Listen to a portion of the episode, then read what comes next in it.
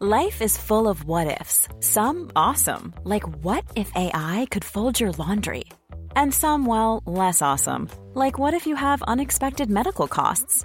United Healthcare can help get you covered with Health Protector Guard fixed indemnity insurance plans. They supplement your primary plan to help you manage out of pocket costs. No deductibles, no enrollment periods, and especially no more what ifs. Visit uh1.com to find the Health Protector Guard plan for you. Hiring for your small business? If you're not looking for professionals on LinkedIn, you're looking in the wrong place. That's like looking for your car keys in a fish tank. LinkedIn helps you hire professionals you can't find anywhere else, even those who aren't actively searching for a new job but might be open to the perfect role. In a given month, over 70% of LinkedIn users don't even visit other leading job sites. So start looking in the right place. With LinkedIn, you can hire professionals like a professional. Post your free job on linkedin.com slash people today. We are going in five. Good luck, studio. My guest ham. on. Oh, hello. You just did. I, I interrupted you by saying you old ham. Just, sorry.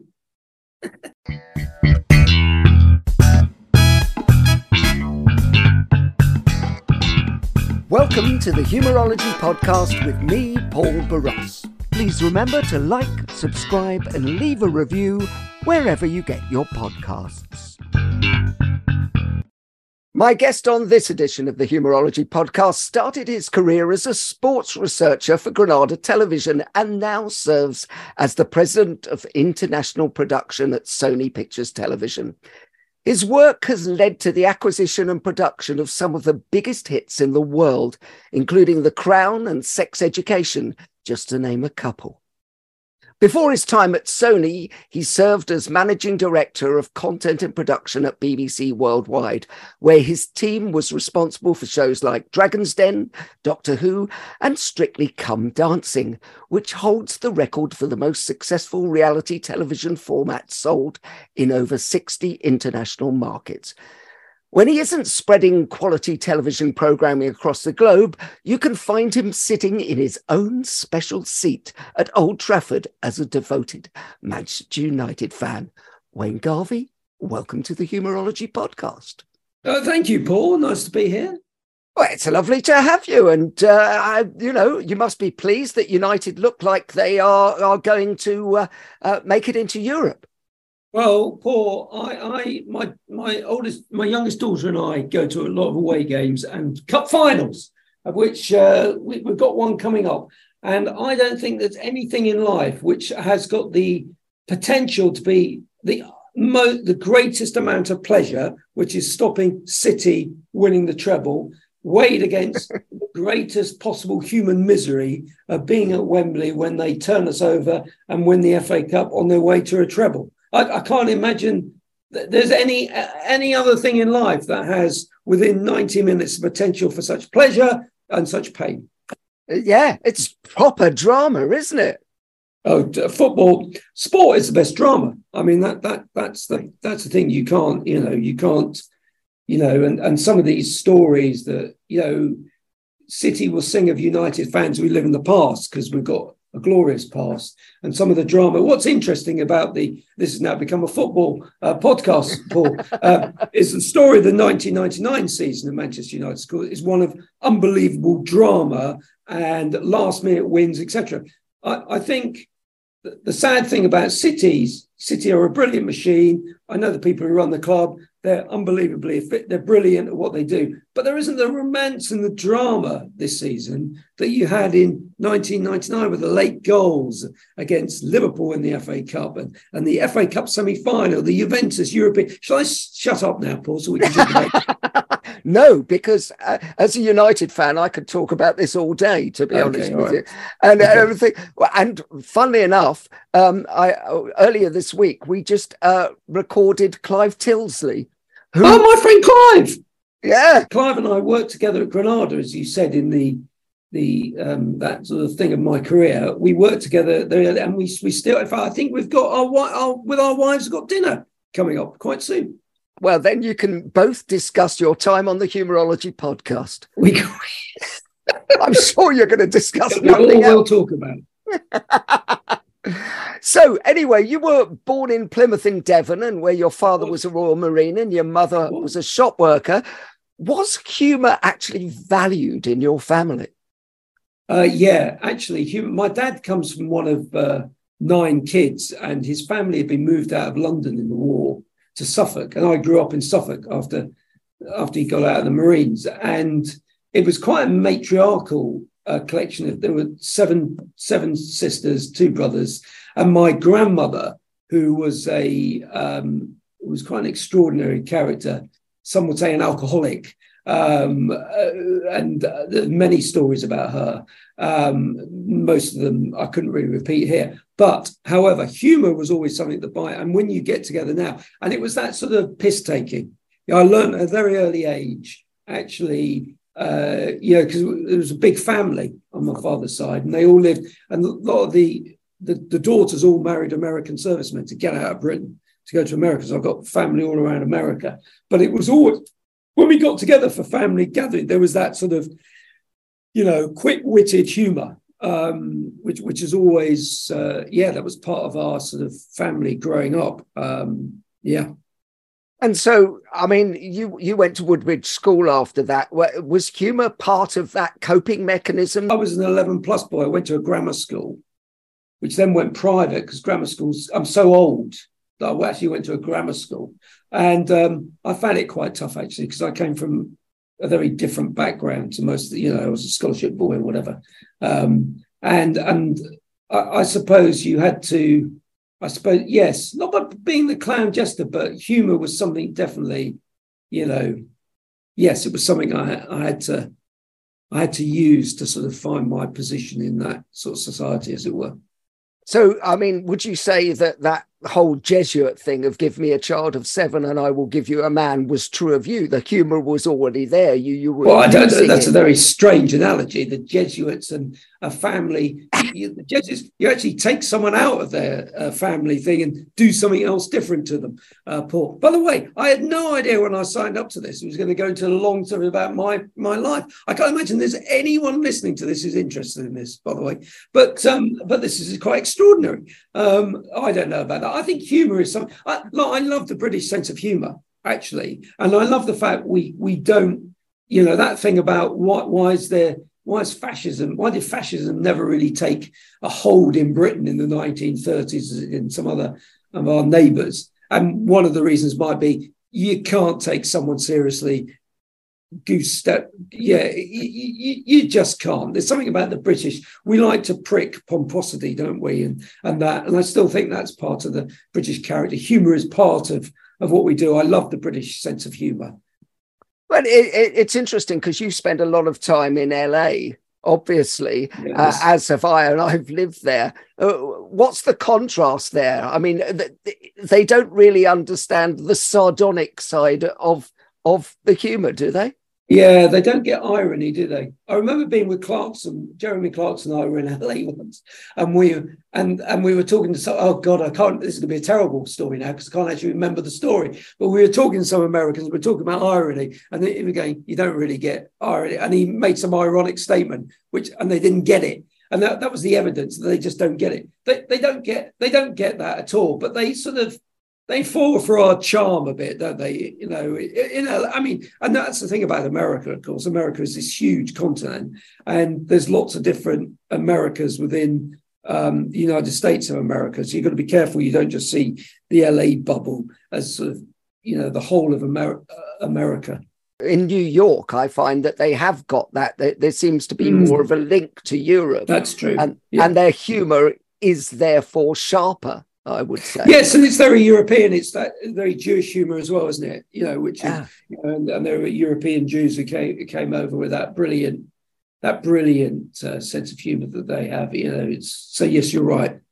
Did you ever see the Neil Simon play Laughter on the 34th Floor, No. which was all about the, the Your Show of Shows, Oh yeah. um, the yeah. Sid Caesar, and the writers' room in that was everybody from Woody Allen to to Mel to I mean, it, it was literally everyone who went on yeah. to change the whole face of comedy uh, in that room. Uh, highly recommend it if you haven't. Um, You you've you've got a PhD. I Very have. few people in television have a PhD, and and I understand from our conversations that you at one stage were even thinking of becoming a politician. What what kind of politician would you have made? Do you think?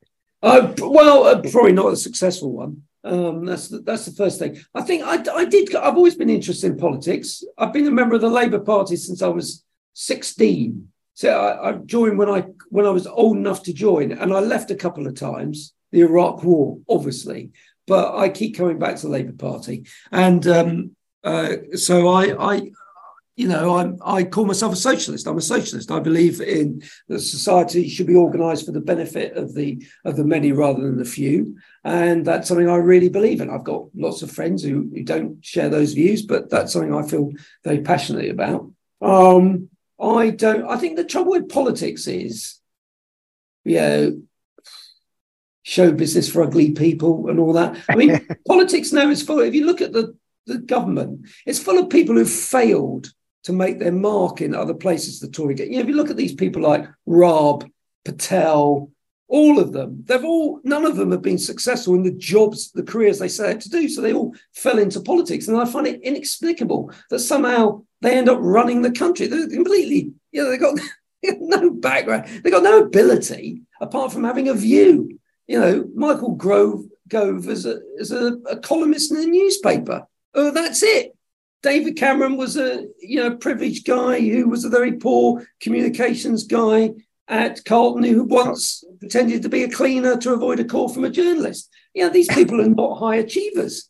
And um, I think I, I think that's one of the sad things in our society that public service has been kind of devalued. And it's people of my generation to blame for it, really. But people like me had a choice, probably back back in how long ago it was, and perhaps would it be? I mean, not just me, but lots of people I know. Perhaps we should have, you know, gone down that route, gone off, had careers. What I loved about politicians in the past, I'm not saying they were necessarily better, was a lot of them had a hinterland, didn't they? Particularly after the Second World War, you had all these people who, who had served in war, Denis Healey, even Macmillan. You know, Macmillan's whole ethos of, of being a one nation Tory was because he had been in the trenches of working class people and seen the sacrifices they make and the humour of them and everything else, which is why he he he was opposed to a lot of what Thatcher did um, in in the 1980s. I don't know where I'm going on this again, but anyway, No, but it's um, interesting. What's this got to do with humorology, Paul? This is just a, Well, no, but, well, uh, but the humorology is a broad. uh, It's very interesting because people think that humorology is just about jokes and funny, but actually, humorology is about uh, good humor. It's about humility. It's about humanity. And all Mm. those things that come into play as a result of it. So, actually, what you're saying is really interesting. I mean, because who goes into politics now? Is it the people with humility, humility, humanity, or any kind of good humor? There's that Martin Amis quote, isn't there? That, which I, again, I can't remember now that I saw this week, which is something about the people who rule us basically have no sense of humor and, you know, they've got no humanity to them, really. I remember in, I, was very excited, obviously, like most people were in 1997. I was director of television at Granada when Labour won that election. And I remember that, that weekend very, very well. It was a very sunny weekend. I came down to London, actually, and we took a friend's son who was just in a buggy around to Downing. It was all Downing Street. It was a, it was an exciting moment. You thought the world was going to change, even though you sort of knew cynically it probably wouldn't.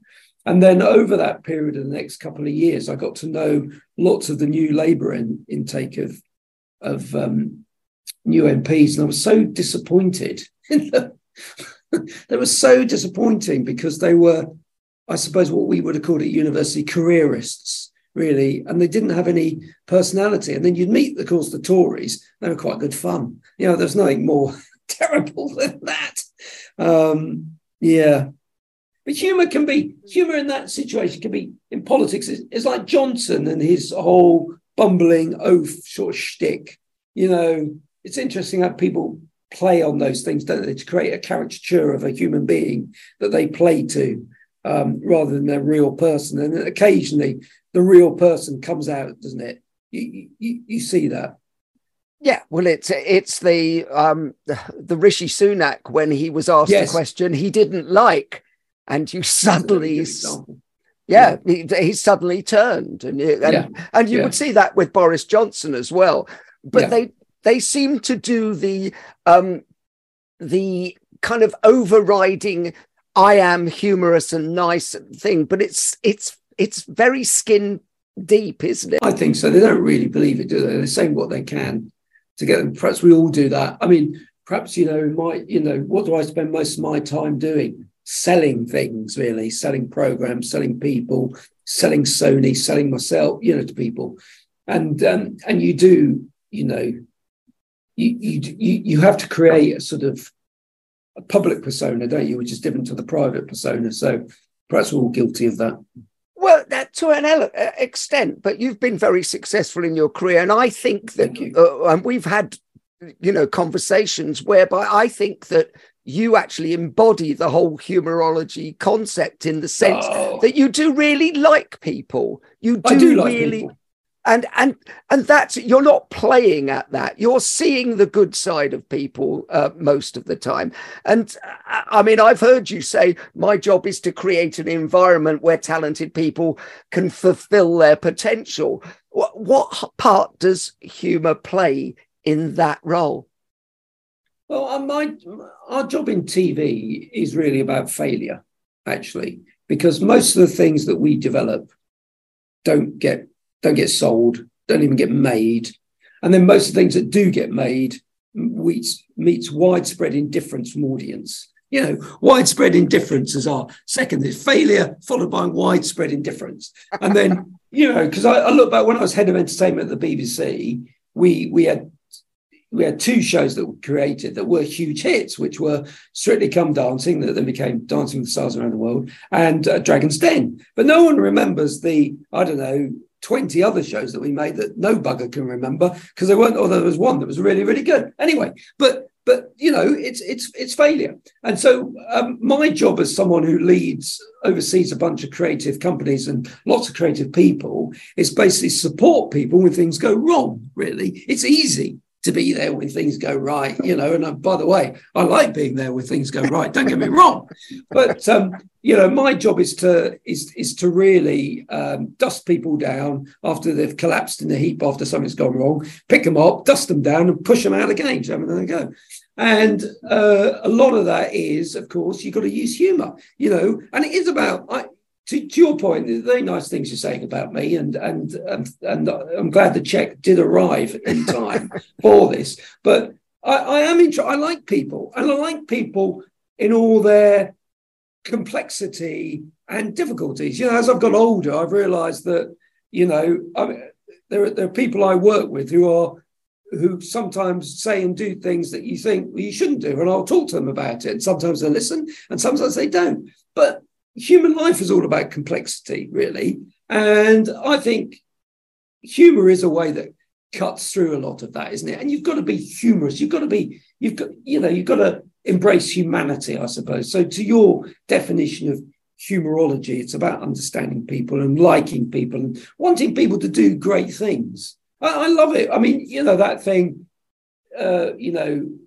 when your friends are success, you hate it when your friends are successful. Actually, I'm quite the reverse. I love it. If I, I, even I like it better with people I don't know are successful. You know, I'm still someone who sends people little handwritten notes if I see something that's a brilliant piece of television or or something, because I I, I think people should be told when they do great things. I, I couldn't agree more. I do exactly the same thing. And uh, I, if you actually glory in other people's success, that is having good humor being uh, and i actually think that it also aids resilience doesn't it? Because if you don't take things too seriously i've had like all of us in our careers you know i've had some terrible moments. I mean things have gone pretty awful. I mean i i ruined uh, the krypton factor which was a very successful television show for like 20 something years and i took it off air uh, you know, and, and when something like that happens, which can be, there's two ways to respond. You either you either go in a corner and cry for quite a long period of time.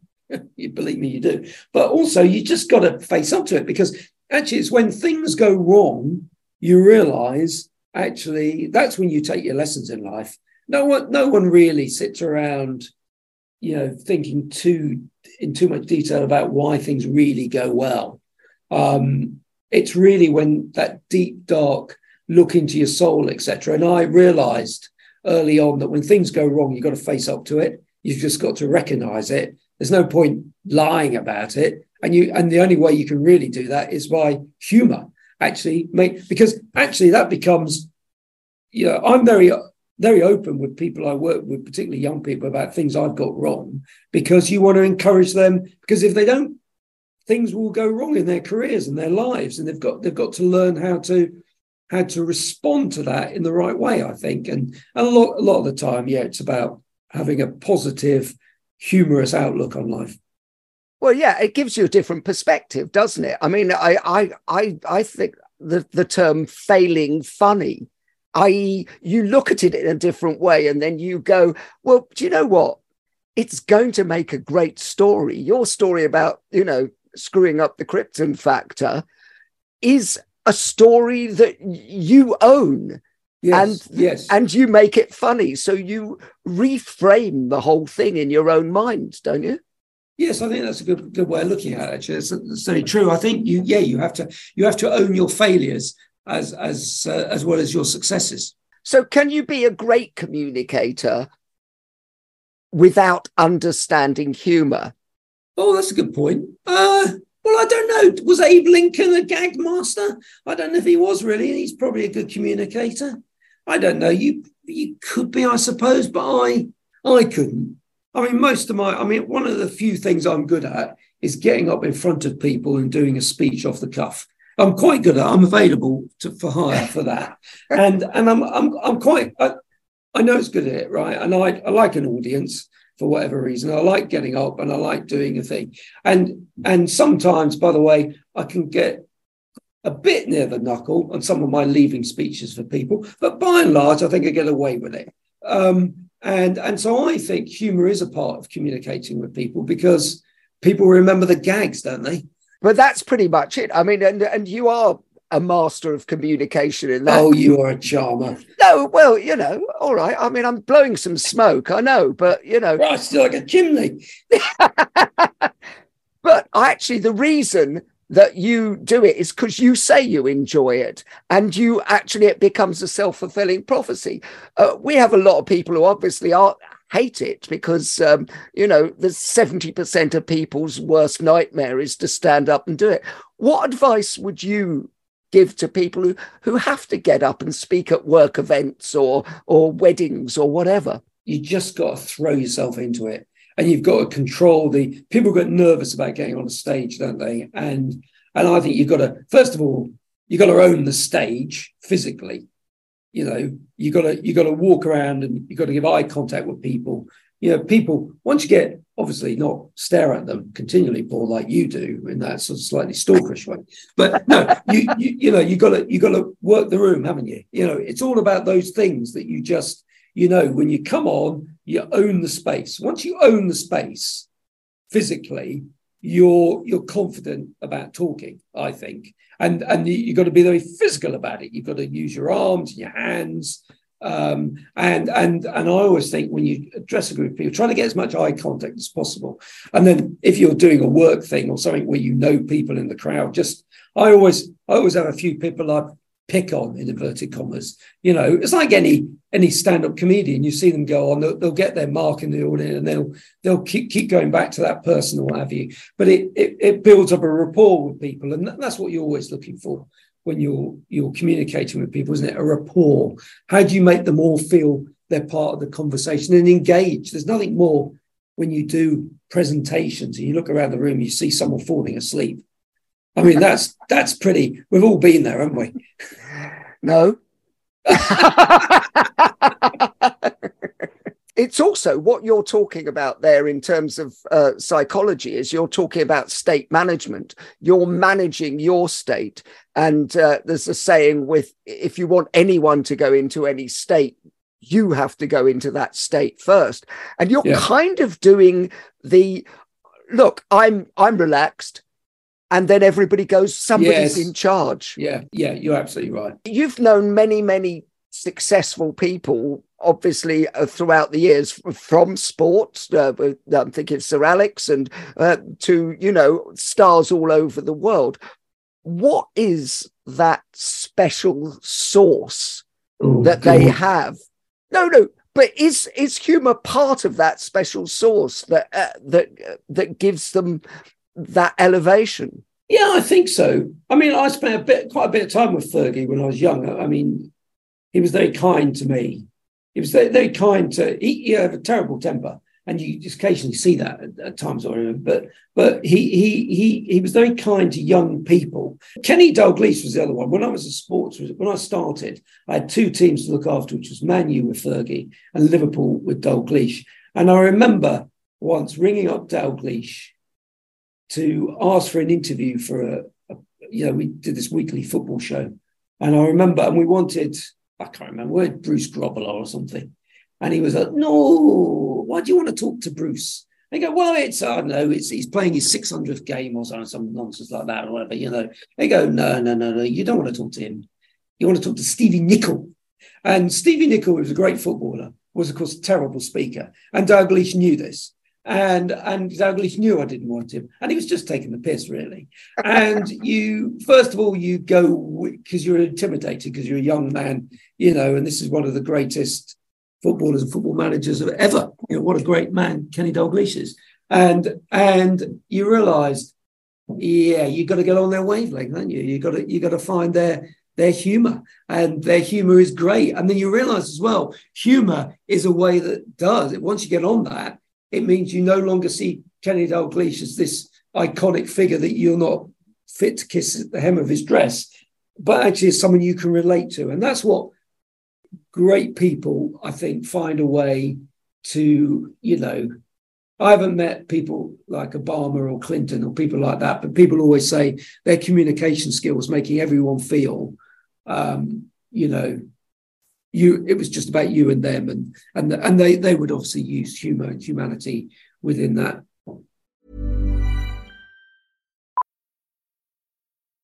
Millions of people have lost weight with personalized plans from Noom, like Evan, who can't stand salads and still lost 50 pounds. Salads, generally, for most people, are the easy button, right?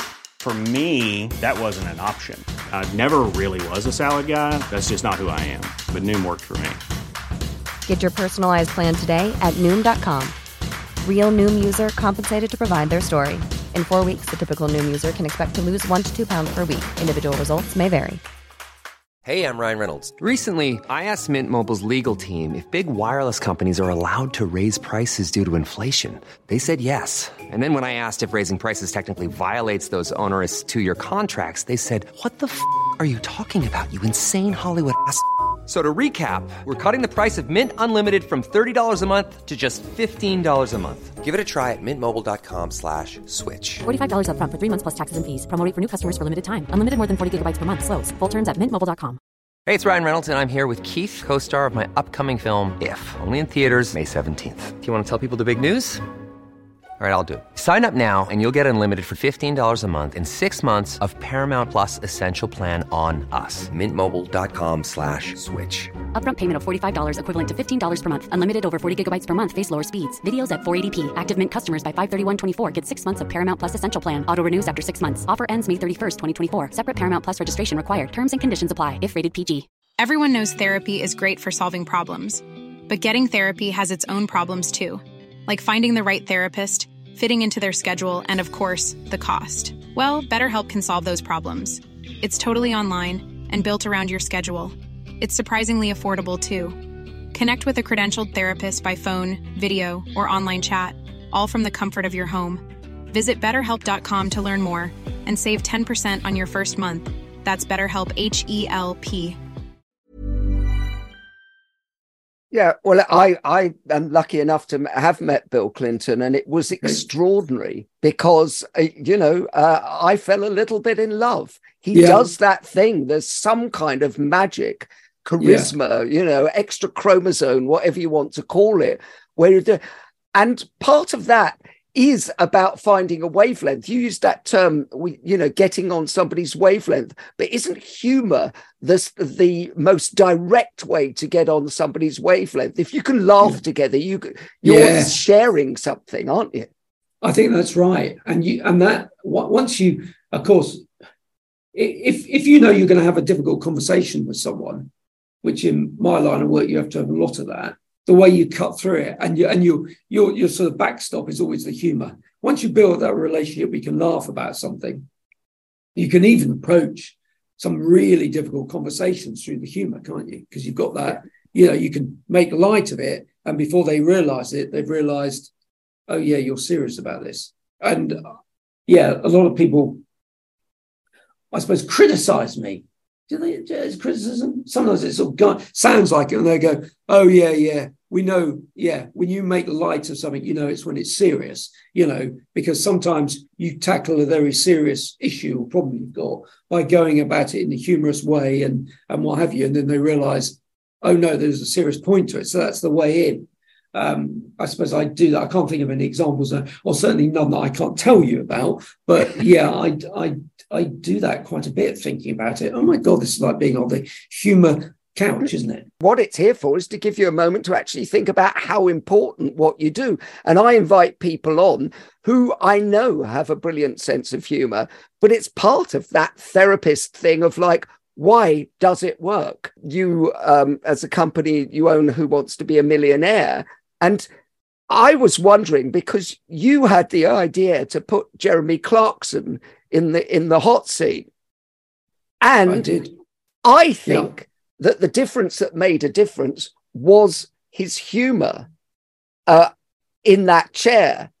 And it was suddenly yeah. elevated the show to yeah. another place. Were you conscious of that at the time? Well, I, I for some time I'd been thinking about how we could bring Millionaire back because of the valuable piece of IP that, that as you say, we own and and and Chris Tarrant had obviously done an amazing job. I mean, he was the one who started what became the biggest game show in history, and it was all down to Tarrant, and he got it brilliantly right.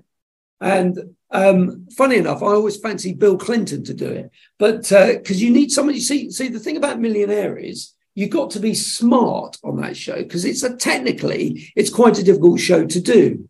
Um, but also you've got to, and this is what so I've known Clarkson for quite a while, and um, and, and I don't know why I didn't have the idea five years earlier. I mean, it's funny where ideas come from. But then one day I just thought I'd watch Clarkson do that. Clarkson could do that. Of course, he could do that. And um, and I rang him up and said, "Look, I've got this idea, but I, I don't want to tell you over the phone because I think you're going to laugh at me.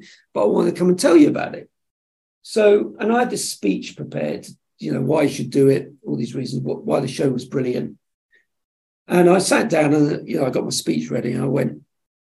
So he said, "Well, what is it? What is it? You, what is this about?" I said, "I want you to present.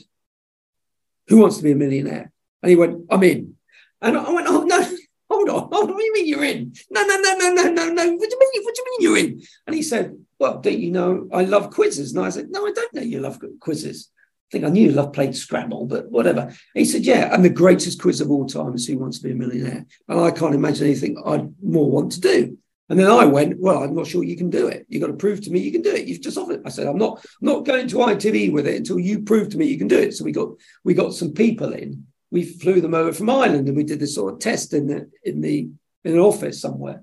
And and what was brilliant was that Matthews, the producer of the show, had come up with the idea that we have this ask the host extra round, oh, yeah. which which I think is a, a, bit of genius, and because it allows Jeremy to uh, it, it, puts him on once more on the side of the contestant, and and the thing about Jeremy is is that he and I differ on quite a lot of things, quite a lot of things we have quite big rows about, and and we quite enjoy the cut and thrust of that. But basically, the the I, people love the farm show, the Clarkson Farm Show, and people will Great say show. to me, "I love him in that show. He's great in that show." And I go, "That's the Jeremy Clarkson I love. That because that's the Clarkson I know.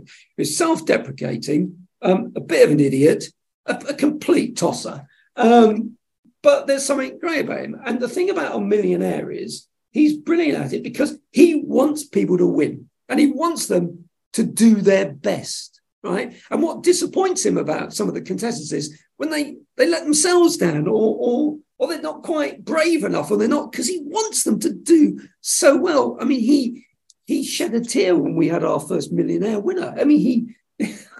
I there. I went down the scene. I said, "You're you're crying." and he went, "No, I'm not." And I, I think he was because it, actually it's about their humanity. But yes, he has brought.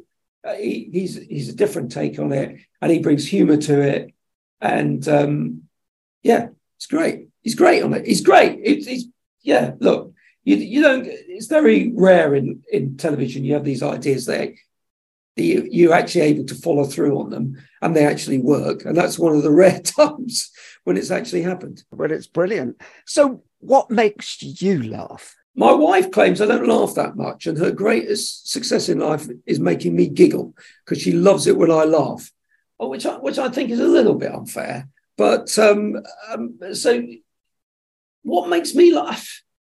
I don't know. I'm, lots of lots of things make me laugh. I think um, the idiocy of modern life, the Tory party, you know, these idiots running the country. I, I mean, I mean, they're just I was watching that. What can you ask me? What if Suella Braverman? Uh, did you see that interview? I mean, this, this, is going to date this thing, but she's basically, you know, done something on speeding, whatever. Who knows what she's done? But when she's asked a question, rather than just going, rather than saying first of all, I got caught speeding, I got the points, I paid the fine. End of story. Right? That that sort of and everyone goes, fair enough. I don't really care what you know. You might have tried it, whatever.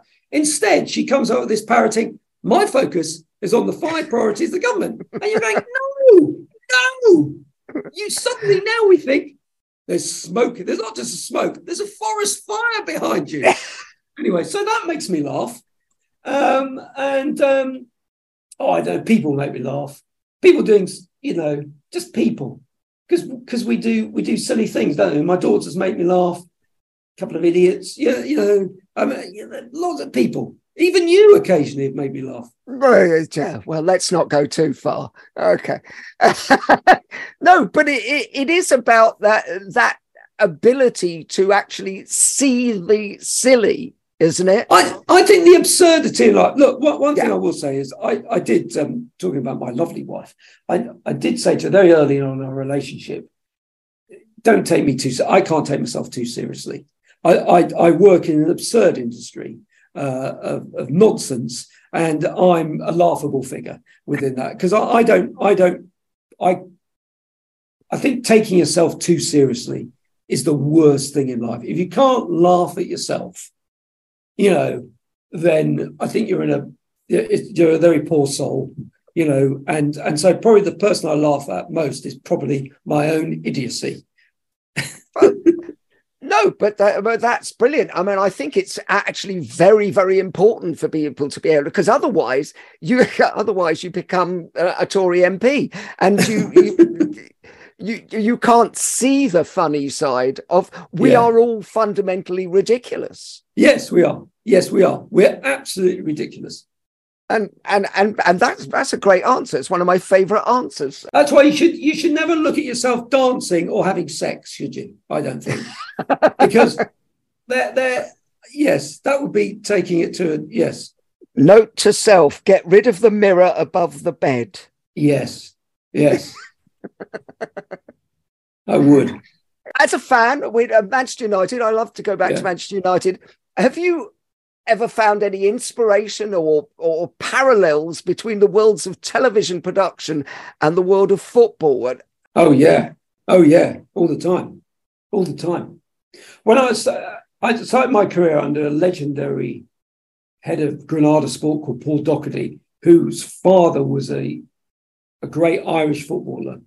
Um, who also managed Manchester City for a while, and um, when they weren't very good. And, uh, and Paul ran us like a sports unit, and and what you realised was, um, you know, teamwork, everything, loyalty to each other, and and also what what you often do is you have a common, you know, you got you go over common enemy. You know, Ferguson's brilliant at that, but I saw that you see it in other people. You know, there's there's someone you you got to have someone outside who you're you're you know against or something that you can judge yourself about you know and um, i think in a lot of the places i've run and, and stuff like that always always had that.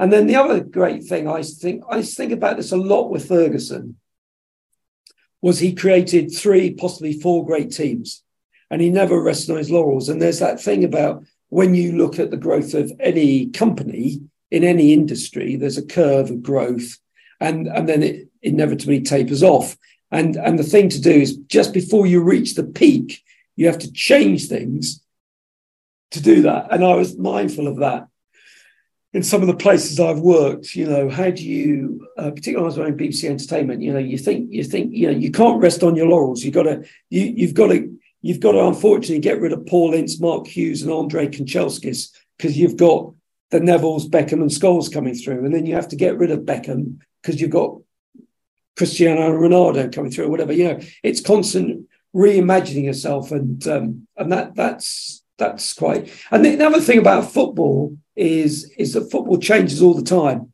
You know, and and we're always trying to compare.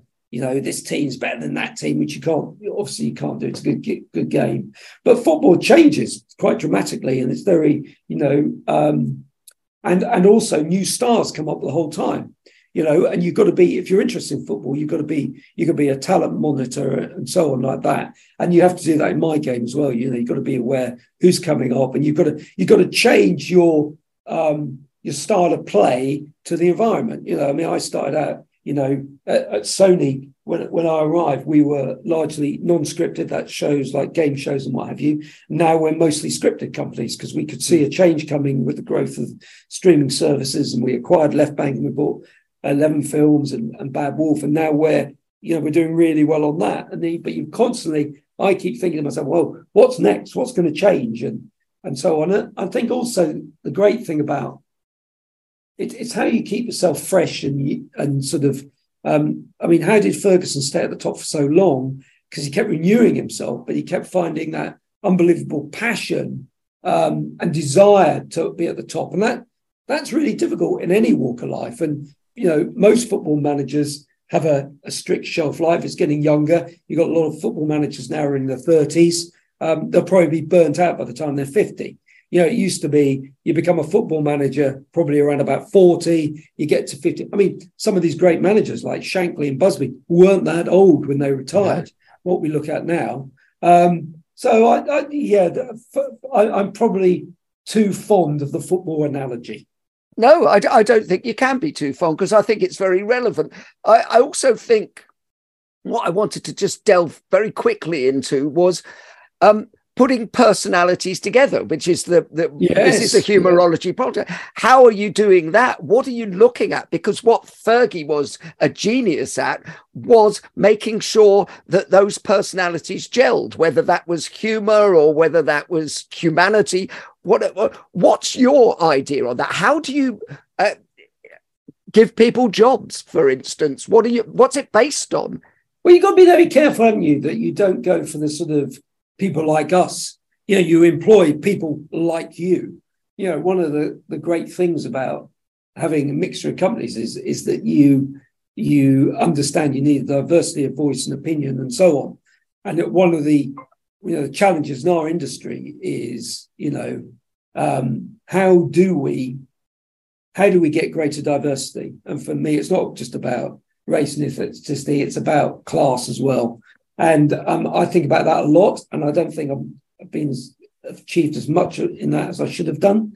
Um, but I, I, I think it is about yeah finding that it's it's brilliant, isn't it? You, you work out. I remember when we set up some of these when I was at BBC Worldwide, we set up a lot of independent companies because we weren't weren't allowed to buy any companies. So I decided, well, I'm going to set up my own. So and then you look at you know, you want a creative lead probably, and you want someone who does the business. And that was a little model we used. And we set up a couple of companies that that that was really good. We always found a yin to someone else's yang, and then you work out. Well, then, then you need someone else as the company grows bigger. What else do you need, and and what strengths of that person, and the weaknesses of that, and and how you you know, and and also one of the other things is is about letting people go you know, which is the most difficult thing in, in many ways because you grow up together um, you know, you have a team and and you achieve good things, great things together. And then you've got to recognize sometimes you've got to move people on because people people become, you know, at some stage someone's going to move me on from this job, I hope. You know, I mean, I I, you know, you know, one day someone's going to tap me on the shoulder and go, it's all over, mate. And, and that's right, and that's proper, and that's where it should go. But you've got to be, as leader of those these businesses, you, you've got to take that view. And sometimes that means you have to make very difficult decisions when you know the human beings involved, because it's about the, the, the, business, or in Ferguson's case, the football club. You know, he had to, yeah. there were people he had had since the age of 16 who he who he cared about deeply, but he was able to take that, you know, some would call it ruthless. I wouldn't. I, I just think it's clarity. It's clarity, yeah. isn't it? Yeah. And then you've got to handle, you know, I mean, Ferguson sometimes got it wrong with a few people, but then, you know, but you've got to handle it right. You've got to you've got to help people exit in the way that that uh, respects them, you know, and and demonstrates what they have brought to you as a, you know, I think that's yeah. important. Respect, respect, which is all, um, and doing it the right way. Well, Wayne, we've reached the point of the show which we like to call quick fire questions. Okay, all right. Okay. Quick fire questions. Who's the funniest business person that you've met in your career? Uh, I think Tim Hinks is a very funny man, my friend Tim. Yeah. And in terms of uh, David Quantick, who's a writer who's worked, worked on loads of stuff, I always think Quantick might be Johnny Vaughan introduced me to him back in the day and said, Quantick, he's the funniest man in England. And I've always thought Johnny was absolutely right about that. And Quantick is still probably the funniest man in England. Uh, I'm going to have both of them on the show, just on your recommendation. You won't be disappointed. Uh, what book makes you laugh? Uh, well, I used to, I used to always be a big fan. You might find this odd, really, but I've always loved those Evelyn Waugh Vile Bodies, Decline and Fall. I recently read a book that I read recently. It really made me laugh. It's The Trees by Everett Percival. Was it Percival Everett? Uh, whatever. Um, which is a brilliantly black humor uh, book, which I, I, can't recommend enough. That that made me laugh. I, I always liked satire. I suppose. I, as a kid, I loved, you know, Swift, Gulliver's Travels, and Candide, Voltaire, and all those kind of things, those classic humorous stuff. What film makes you laugh? There's one scene that I come back to in a There's a film called The Best in Show, which is about oh, a dog yeah. show. And in it, Eugene Levy plays a character who has two left feet, except they are literally two left feet. And I don't know why. Just thinking about it now makes me laugh. Whenever I see it, that little scene, and they show his little feet, always makes me laugh. Well, uh, well, of course, it's Christopher Guest, isn't it? Who it is, also did Spinal yeah. Tap, Spinal and Tap. I think yeah. genius. Um, yeah. You know, and uh, actually, uh, everybody talks about Spinal Tap, but I think Best in Show is right up there with it as well. Yeah, I'd agree. So very, very funny, and that that whole cast he keeps getting yes. the same people around. Yeah. Magnificent. Let's take a shift to the other side. Um, what's not funny? Racism, misogyny, um, any any exploitation of any other human beings. I can't find any humour in all those. I think misogyny is one of the worst things in society. I find that I, I, I can't fucking hate it. I hate it when people don't treat or, or, you know, you see some of these attitudes now coming back again. You thought, I thought we'd moved on from that you know, treating. I, I have a, a, poster in my office which is um, "Work hard and be kind," and I think show kindness and tolerance to other human beings. One of the great things about living in London is that it is genuinely one of the most tolerant places in the world, and you can largely there's a few people out there who aren't. Um, but by and large, you can be who you want to be, and what and why shouldn't let humanity, you know, do no harm to others and, and be kind to other people seems to me to be a pretty good way to lead your life. Absolutely. I couldn't agree more. What word makes you laugh? Boross. I'm laughing. Do you know what it means, by the way? No, I don't. Hungarian. It, it, it's bor in Hungarian is wine, and I am the keeper of the wine in so many ways. Yes. It keeps quite a lot of it, doesn't he? Yes, um, you're an old wine sack. Thank you. That's the nicest thing anybody's ever said to me. Uh, what sound makes you laugh? what sound makes me? I don't know. Um, oh, I tell you what, I've got a Tesla, and they have that little on the Tesla, you have this thing where it makes a farting sound when you turn.